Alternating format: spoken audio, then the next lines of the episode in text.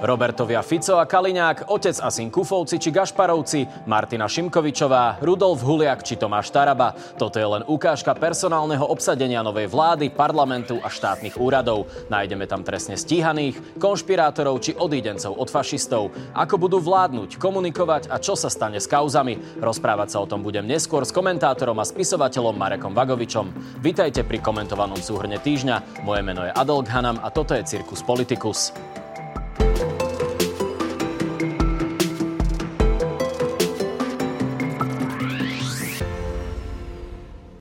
Týždeň pre novinárov začal tak, ako predchádzajúci končil, postávaním pred centrálami. Pozornosť sa sústredila najmä na es en es, ktorá čelila rozhodnutiu, či ustúpiť alebo neustúpiť prezidentke s nomináciou na Rudolfa Huliaka.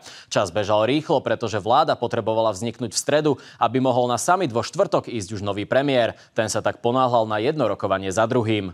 O veciach sa rokuje a trošku to teraz preženiem, ale keďže pani prezidentka nechce vládu vymenovať, tak teraz ideme za pánom Šimečkom, že či by to za nás nezobral. Ďakujem pekne. Viac sa vám nepoviem. A neprezradíte, teda chcete do dostredy stihnúť, aby ste išli na ten summit, čiže je to na dobrej ceste? Ideme za pánom Šimečkom, teraz keď pani prezidentka nás nechce menovať, že by to nezobral on.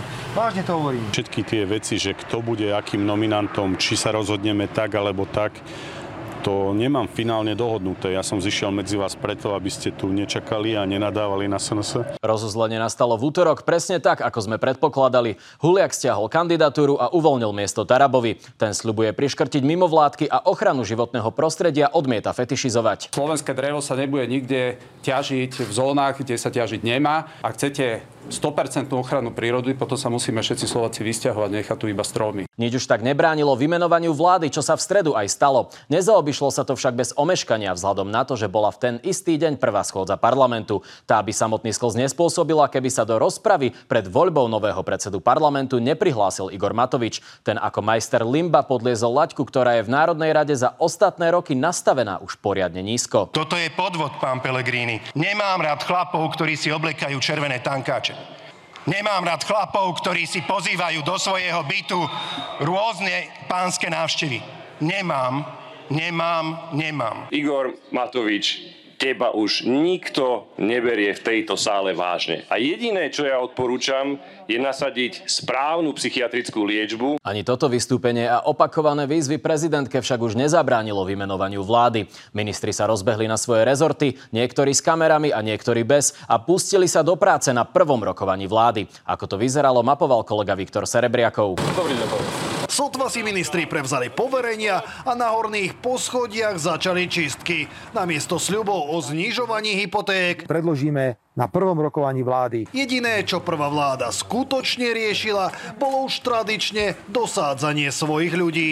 Berem si do sebou silný tím. Mením obidvoch štátnych tajomníkov. Sú tam len nejaké dve personálne výmeny, ale s tým sa asi počíta. S čím sa už nepočítalo, boli asi mená, ktoré koalícia vyťahne z klobúka. Na pozície štátnych tajomníkov otec a syn Kufovci, toho času obžalovaní z nebezpečného vyhrážania. Na ministerstve spravodlivosti Pavol Gašpar, ktorý na polovníckej chate radil Robertovi Kaliňákovi, aby zvalil nomináciu na nebohého Milana Lučanského. Na čele úradu vlády Juraj Giedra, známy aj tým, že odklepol astronomickú odmenu advokátovi Bžánovi. Vás poprosím, keby ste rešpektovali, že za štátnych tajomníkov sú ľudia, ktorí majú vlastný rozum. A títo ľudia majú vlastný rozum, na rozdiel od niektorých, ktorí boli v predchádzajúcej vláde, takže rešpektujte tieto nominácie, pretože inak sa nepohneme z miesta.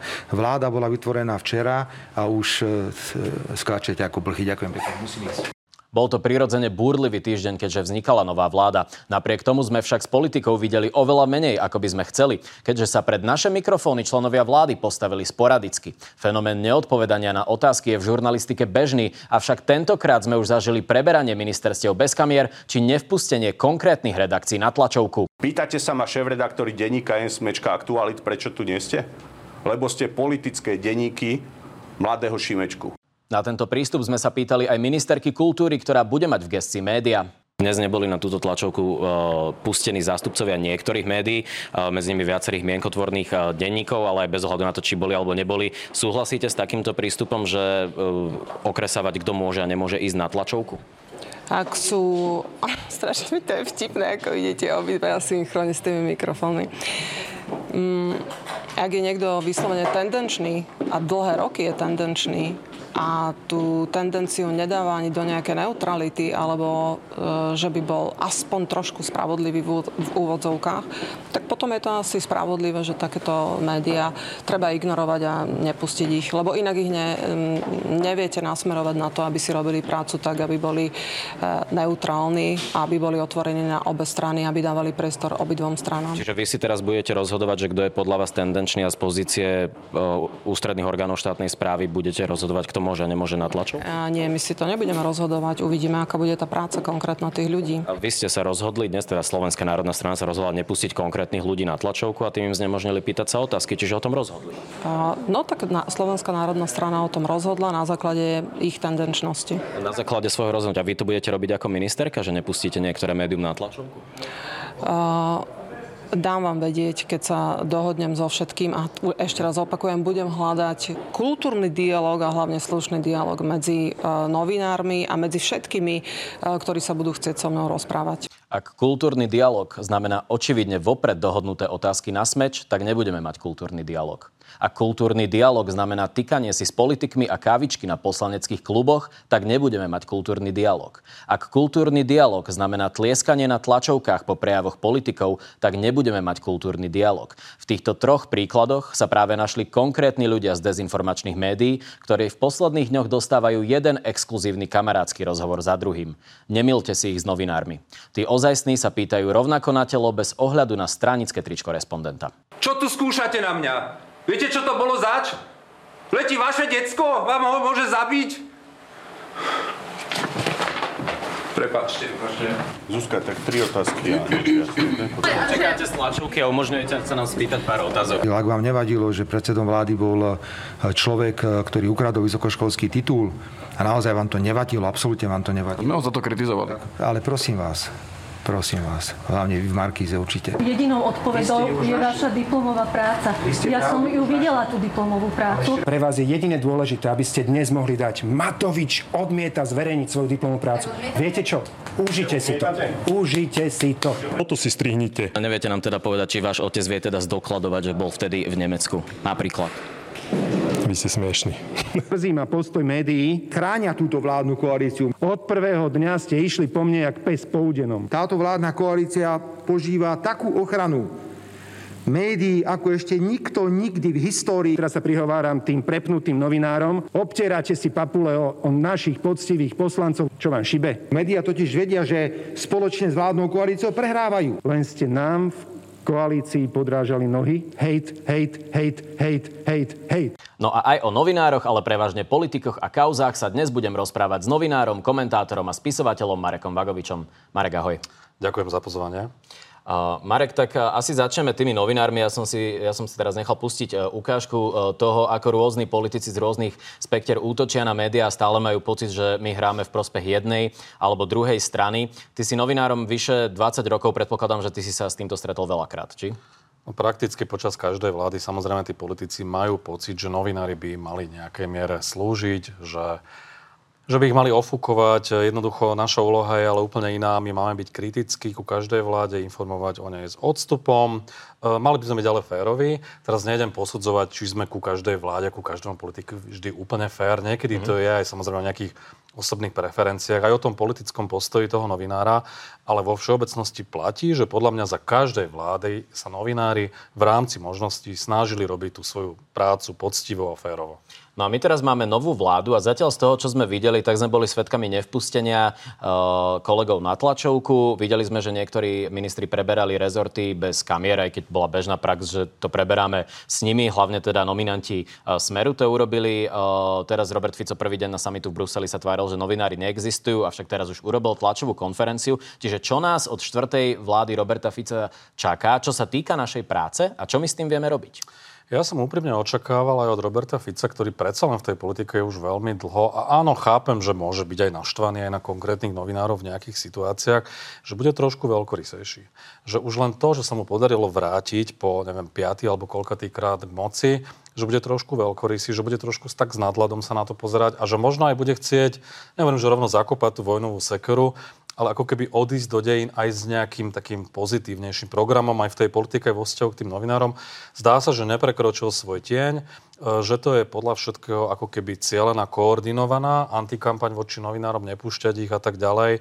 Ja si myslím, že z dlhodobého hľadiska sa im to vypomstí, lebo samozrejme ani aj tí novinári sú len ľudia, ten napätý vzťah sa môže aj teoreticky prenášať do nejakého mm-hmm. vzťahu a do tej práce, lebo jednoducho to je prirodzená ľudská nejaká vlastnosť. A rozumiem tomu, že chcú ako keby ich vytlačiť a oslovovať tú svoju cieľovku cez tie svoje kanály. V zásade im to aj stačí, lebo tie mm-hmm. konšpiračné iné weby majú pomerne vysokú sledovanosť. Ale z dlhodobého hľadiska, ja si myslím, že, že sa im to vypomstí a pred voľbami postupne budú pozvoľna ustupovať z tejto agendy, lebo pochopia, že, že ten boj s novinármi, ako sa hovorí, sa nedá vyhrať. Jasné. Čo by si ty možno uh, poradil novinárom, ako sa vysporiadať s tým, keď niekoho nevpustia na tlačovku, alebo keď uh, uh, namiesto toho, aby sme sa mohli pýtať otázky, tak politik zavesí video na Facebook, kde už sa napríklad nedá pýtať? Ja si myslím, že novinári by mali o tom informovať, ale len v takej, že základnej miere. Že netreba sa nechať tým ako keby prevalcovať. Tým, že teraz sú na nás zlí, takto sa správajú. Áno, urobiť prvý, druhý deň nejaký spot a ďalej to už neriešiť. Zháňať si informácie tak, ako to aj robíme. Často si ich zháňame aj mimo tých oficiálnych zdrojov a podobne. A áno, bohužiaľ, preberať to, čo povedia asi aj z ich sociálnych sietí. Lebo preberanie z konšpiračných webov ich vyjadrení, to by presne chceli dosiahnuť. To podľa mňa nie je dobrá cesta, lebo tým legitimizujeme vlastne tie neštandardné médiá. Čiže môžeme si, môžeme položiť otázku, naša povinnosť je vždy osloviť tú druhú stranu a keď jednoducho nepríde alebo neodpovie, nechám prázdne kreslo alebo napíšem nevyjadril sa. Akože e- nadbiehať im za každú cenu a mať ho vždy na kamere, na obraze. Podľa mňa to nie je dobrá cesta, lebo tým dosiahnu presne to, čo chcú. Jasné. Tak nechajme už novinárom tak, aby sme nehovorili iba o sebe. Prejdime k tým samotným udalostiam, ktoré sa teraz dejú. Najaktuálnejšie je pravdepodobne rozhodnutie nového ministra vnútra Matúša Šutaja Eštoka, ktorý začneme tým, čo asi čo urobil včera, a to je to, že Štefana Hamrana, ktorý už bol na odchode, odvolal, a to takým spôsobom, že ho prevelil do Popradu. Tak čo na to hovoríš? To len svedčí o tom, aký charakter je vlastne nový minister a že nedokáže sa pozrieť podobne ako Robert Fico, trošku veľkorysejšie. Nemá štýl, nevie to urobiť normálne s gráciou. Veď Štefan Hamran v útorok vlastne mal skončiť, čiže to, to gesto vlastne nemá žiaden význam, len ho chcel ponížiť. V podstate o nič iné tam nejde, ide tam o takú obyčajnú ľudskú pomstu a treba povedať, že ako si hovoril, ja som novinárom veľmi dlho, ale toto si naozaj nepamätám. Ani mm. za Mečera, a to už je čo povedať, že takýmto spôsobom sa zbavovať ľudí, veď to sa dalo urobiť normálne štandard. Ani by to nevyvolávalo nejakú negatívnu konotáciu. A Matúš Šutaj Eštok by práve naopak ešte ukázal, že je formát a dokáže sa na to povznieť. No bohužiaľ, vyšlo z neho to, čo je asi prirodzenou súčasťou jeho bytia. Jasné. On preberá uh, políciu v časoch, kedy sme tu mali tri roky naozaj veľkých kauz, ktoré sa rozbehli. Ostatne, ty si o tom napísal už teraz dve knihy. A uh, toto by ma asi zaujímalo, asi všetkých zaujímalo najviac, že ako ty odhaduješ, že teraz tie kauzy dopadnú? My sme sa dozvedeli, že postavil teraz vyšetrovateľov Jána Čurilu mimo službu, čo mu umožňuje zákon. Na druhej strane majú teraz tie pozície chráneného oznamovateľa. Ale ako ty myslíš, že teraz môžu dopadnúť tie kauzy, ktoré mali na stole, s tým, že viaceré z nich už sú na súde? Toto je zaujímavý právny spor. Sám som zvedavý, no. ako to nakoniec vlastne dopadne, to, ten krok, ktorý vlastne urobil. Čo sa týka tých kauz, no tie, čo sú na súde, tak to už sa nedá asi vziať späť. Obžaloby sa vziať späť ešte dajú, mm-hmm. respektíve môže aj súd vrátiť vlastne naspäť do toho základného konania, že to nevieme. Ale ak máme na mysli napríklad kauzy ako Súmrak, kde boli obvinení Robert Fico, Robert Kaliňák, vieme, že tam beží naďalej stíhanie, ale nie sú momentálne obvinení. A toto je jedna z kauz, kde môže do toho vstúpiť vlastne nové policajné vedenie a môže tie kauzy definitívne vlastne utopiť. Máme tu očistec, ktorý sa týka čiastočne Roberta Fica, Roberta Kaliňáka. A ten už je na súde. Tam je na súde, obžalba. Ale sudca Pullman vlastne tiež robí istý typ obštrukcií. Mm-hmm. Nechce v tej veci rozhodovať, lebo sa odvoláva na inú kauzu, ktorá najprv musí dobehnúť, dobytkara a tak ďalej. Čiže aj tam je to riziko, ale podľa mňa, že nové prípady, ktoré by mohli nejaké akékoľvek prísť, už sa nebudú vyšetrovať, lebo už jednoducho nevzídu z toho vyšetrovania pod novým vedením. A tie, ktoré sú už rozbehnuté a je ich pomerne dosť a ešte nie sú na súde, tak bude podľa mňa nové vedenie aj polície robiť všetko preto, aby sa tam nedostali, aby nebola podaná žiadna obžaloba. Jedna vec je zastaviť tieto veci, druhá vec je, že sa rozprávalo aj o tom, že by mohla prísť nejaká pomsta. To Robert Fico verejne odmieta. Ty si čo myslíš, mali by sa ľudia ako Ján Čuril a prípadne Daniel Lipšic báť možno aj o svoju osobnú slobodu? čo iné ako pomsta je to, čo urobil Matúš Šutaj Eštok. Mm. Čiže ja si myslím, že to už začalo. A začalo to pomerne rýchlo. V podstate tá vláda ešte tam bola neviem, jeden deň aj s cestou a už začal ten revanš. Čiže to, čo Robert Fico hovorí, sú len slova. Ja si myslím, že otázka času, kedy sa budú snažiť vytlačiť Daniela Lipšica z funkcie, možno zlikvidovať špeciálnu prokuratúru a podobne, oklieštiť špeciálny súd. Čiže podľa mňa pomsta už nastala. A čo sa týka nejakej osobnej slobody, no mňa by neprekvapilo, keby nové vedenie polície pod vplyvom aj Matúša Šutaja Eštoka a politiky uh, urobilo nejakú organizovanú zločineckú skupinu z týchto Čurilovcov. Že oni sú obvinení. A navyše sú obvinení, čiže to len rozšíria, urobia, ako keby postavia to cez nový paragraf. Možno do toho ešte primiešajú niektorých politikov, veď a na všetkých tlačovkách to hovorili, kto je súčasťou podľa nich tej organizovanej skupiny. Boli tam aj mnohí v tom čase vládni z opoziční politici, dokonca novinári, vrátane Moniky Tódovej, a ja osobne som ano. bol ako keby primiešavaný do toho balíka. Takže som sám zvedavý, čo vymyslia, ale... Ty sa bojíš, že by aj teba obvinili napríklad? To nehovorím, ale hovorím, mm. že takto to akože komunikovali mm. na tlačovkách. Mm. Robert Kaliňák ma viackrát spájal s vraždou mojho kolegu Jana Kuciaka a neuveriteľné mm. ďalšie veci hovoril. Čiže ja som pripravený na všetko, ale teda budem sa brániť, určite to nenechám len tak. A kľúčoví v týchto prípadoch boli tzv. Kajúcnici, čo je pejoratívne označenie pre spolupracujúcich obvinených. Ty si viacero z nich aj pri tvorbe tvojich kníh alebo článkov s nimi komunikoval, či už to bol Ludovít Máko, Bernard Slobodník a iní. Teraz sa začína špekulovať o tom, že jedného dňa by sa oni mohli rozhodnúť, že vlastne si všetko vymysleli, alebo že by popreli tie svoje svedectvá. Ty si to vieš predstaviť, že by toto mohlo nastať? Tak z tých ich verejných vyjadrení to zatiaľ vyzerá, že nie. Ale to hovoria teraz. Nevieme, čo bude vlastne neskôr. A dôležité je, aby to, čo vlastne povedia v tom prípravnom konaní, potvrdili aj na súde. Lebo tam to má samozrejme tú váhu. Ja vidím ale väčšie riziko v tom, čo už avizoval aj Hlas, aj Nová koalícia, že sa budú snažiť nejako upraviť tento inštitút. Aj mm-hmm. možno zrušiť dohodu o vine a treste, ale najmä vo vzťahu ku kajúcnikom, že vlastne to bude iný iné postavenie. Uh-huh. Ja si to akože technicky neviem celkom dobre predstaviť, že či povedia, že tak títo kajúcnici, ktorí usvedčujú biele goliere, že to vlastne uh-huh. tak nemá byť. Že to je bol svetový unikát, to majú v Taliansku, v Amerike, to není náš výmysel. A, a, a hlavne, že čo, že hrubokrká mafia kajúcnici, že to je v poriadku a biele uh-huh. goliere nie, že budú mať ako keby odlišné postavenie, tak to uh-huh. je trošku až absurdné. Čiže ja si myslím, že ale bude tendencia vstúpiť do tohto a obmedziť vlastne ich možnosti a tým pádom vlastne zvrátiť celý ten trestný proces. Uh-huh. Otázka je, že kto teraz bude veliť tej polícii, keď už teda odišiel Štefan Hamran a kto možno sa zapojí do týchto procesov. Kolujú viaceré mená, či už je to Jana Maškarová, Radoslav Fedor, Ivan Piliar. Vieme o nich niečo, čo by nám mohlo naznačiť, akým smerom sa môžu vybrať, aj keď samozrejme zatiaľ sme v rovine špekulácie, nikto nepotvrdil, že by tam mohol prísť. Ale ešte dodám, že napríklad Branislav Zúrian už to vylúčil, ale nevylúčuje, že by sa mohol postaviť na čelo napríklad inšpekčnej služby. Z tých mien, o ktorých hovoríme, tak uh, pani Maškarová je vlastne jediná taká známejšia. Tie dve ďalšie mená ja, ja nepoznám, nič mi to nehovorí. Ani som zatiaľ ešte nepátral a počkám si, kým zíde to nové meno. Uh, pani Maškarová je tam vlastne, ona prežila viacero vedení. Aj toto, aj to predchádzajúce. Boli s ňou spájané určite nejaké pochybnosti, ale ja nechcem ju ako keby že vopred odsudzovať. Je to jedno z mien, ktoré možno známejšie, možno sa ponúka ako jedno z prvých.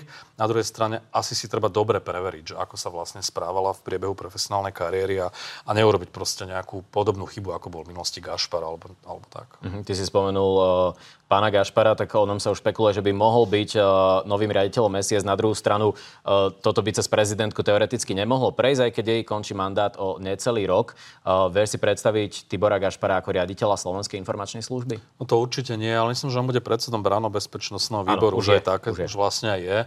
Čiže, ale to nevylučuje, že ano, môže byť samozrejme riaditeľom tajnej služby. No naozaj neviem si to predstaviť. Už len preto nie. Keď sa na to pozrieme len striktne z hľadiska zákona, beží trestné stíhania aj vo veci lustrácií, okrem iného. Mm-hmm. Áno, oni sa týkali lustrácií v policajnom systéme, ale policajným prezidentom by mal byť niekto, kto nebol v žiadnej miere zapojený do tohto procesu, toho lustrovania, a respektíve, že pod jeho vedením sa niečo také dialo, lebo potom čo, že z tajnej služby sa stane akože nejaký hypermarket, kde si bude každý kupovať tiež informácie. Je to obrovské riziko. Aj vzhľadom na to, ako mala fungovať policajná mafia pod vedením Norberta Bedera, a jej súčasťou mal byť podľa vyšetrovateľov aj Tibor Gašpar. Čiže funkcia šéfa es í es je ešte podľa mňa citlivejšia ako policajného prezidenta a rozhodne by som neodporúčal nikomu, aby ho tam dával. Branislav Zúrian na inšpekciu? Branislav Zúrian tiež je taká zvláštna postava. Ja som ho vnímal na začiatku po tej vražde Jana a Martiny. Aj z takých verejných vystúpení sa mi javil ako celkom akože dobrý profesionál, ktorý vie, čo chce. No ale postupom času vychádzali na jeho rôzne informácie o jeho spolupráci aj s takými pochybnejšími osobami. Myslím, že tam bolo aj nejaké stíhanie a tak ďalej. Akože pri ňom by som bol tiež opatrný. Podľa mňa to je človek, ktorý je dnes na tom pomyselnom druhom brehu uh-huh. tej ako keby, že očistý spoločnosti. Čiže ja by som jeho tiež neodporúčal. Mhm, rozumiem. A ďalšie mená, ktoré tak vyskakujú už pri, priamo pri tých vládnych nomináciách, tá najvýraznejšia je samozrejme Robert Kaliňák ako minister obrany. A ten si, ten si berie do rezortu aj ten fakt, že vlastní firmu na predaj zbraní, teda výrobu zbraní. Ospravedlňujem sa a zároveň už vieme, že si tam zobral napríklad aj manželku pána Skuhru, ktorý je obvinený z tunelovania vojenského spravodajstva. Ona bola, ak sa nemýlim, kolegyňa manželky pána Kaliňáka Slovenskej informačnej službe. Pani Višňovská, myslím, uh, to meno. Áno, Skuhrová. Skuhrová, pardon. Teda. A uh, teda čo očakávaš od Roberta Kaliňáka na tomto rezorte a ako sa možno vysporiada aj s tým teda, že tam má na stole kauzu tunelovania vojenského spravodajstva? Tak Robert Kaliňák robil vždy politiku alebo biznis iným, inými prostriedkami, iným spôsobom. Tá politika bola aj vlastne spôsob, ako nejakým spôsobom rozvíjať ten svoj biznis a toto je len vlastne doklad toho. Uh, naozaj to prepojenie na Lubomíra Skúru, ktorý bol v akcii, myslím, vírus obvinený ano. pred voľbami, uh, je veľmi toxické a ja sa čudujem, že sa tam ešte ťahá ďalších ľudí, ktorí sú rodinne spriaznení a podobne. Svedčí to o tom, že nielen Robert Kaliňák, ale aj táto vláda ako taká, to je konanie Matúša Šutaja Eštoka a podobne, aj prístup k novinárom, uh, že to robia naozaj tak nahrubo. Toto je naozaj ten revanš a tá pomsta a ukazujú, že ako to chcú robiť bez ohľadu na to, ako to vyzerá a ako to je. A ja som naozaj v tomto taký, že keď tak nad tým rozmýšľam, e, tak mne to trošku pripomína deväťdesiate roky. Aj tou politickou kultúrou, aj tou takou neomalenosťou a hrubosťou. Trošku mám pocit, že sa vraciame čase do obdobia vlád Vladimíra Mečera, Jana, Slup- Jana Slutu, Jana Luptáka. Teda vyhrali sme, zvykajte si. Hej. Áno, a Pavol Paška, hej, zvyknite si po voľbách, alebo ako to presne povedal. Čiže mám z toho, že veľmi nepríjemný pocit, deja vu a naozaj mám pocit, že sme sa vrátili dvadsaťpäť rokov v čase. Tak čo nás čaká možno štyri roky, ak, keď táto vláda to dokončí. Ako to odhaduješ? No, keď pôjdu takým tempom ako teraz, že už prvé dni robia takéto kroky, tak akože obávam sa, že tá Orbánova cesta je proste veľmi blízko, ako keby na dosah. Na druhej strane treba povedať, že tým, že tak vláda nemá vlastne ústavnú väčšinu, tak to je teda jedna z najlepších správ tých volie pri všetkom tom marazme a myslím si, že trošku budú limitovaní. Že nebudú môcť robiť úplne všetko a vieme, že tie ústavné zmeny sú dosť dôležité a nemyslím si, že zoženú kohokoľvek z opozície na to, aby im pomáhal. Napriek tomu mám obavy, že jednak to budú štyri strátené roky a jednak, že na konci tých štyroch rokov, že tu nezostane proste kameň na kameni, spálená zem a bude sa to zase ďalších možno osem rokov naprávať. Tak snáď to tak nedopadne, my to samozrejme budeme pozorne sledovať a ti veľmi pekne ďakujem, že si prišiel. Toto bol Marek Vagovič. Ďakujem za pozvanie.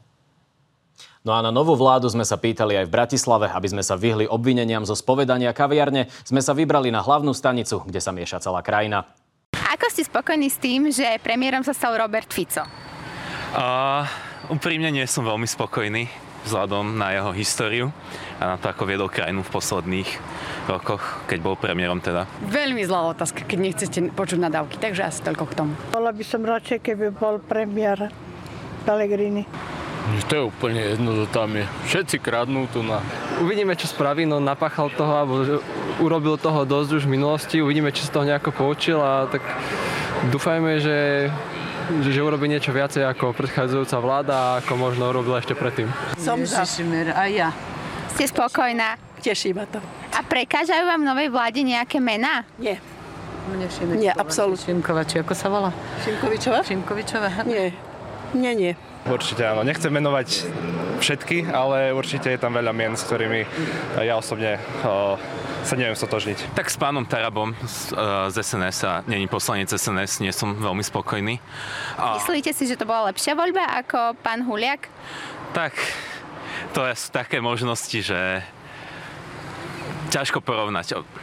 Zbytočné podľa mňa, obidve zlé. Nie, nikto absolútne. Ani neviem, kto tam je. Ja si to nerobím ťažkú hlavu.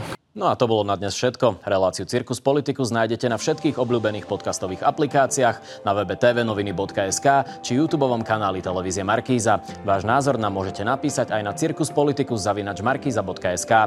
Na budúce sa na vás teší Martin Prôčka. Dovtedy si zachovajte zdravý rozum.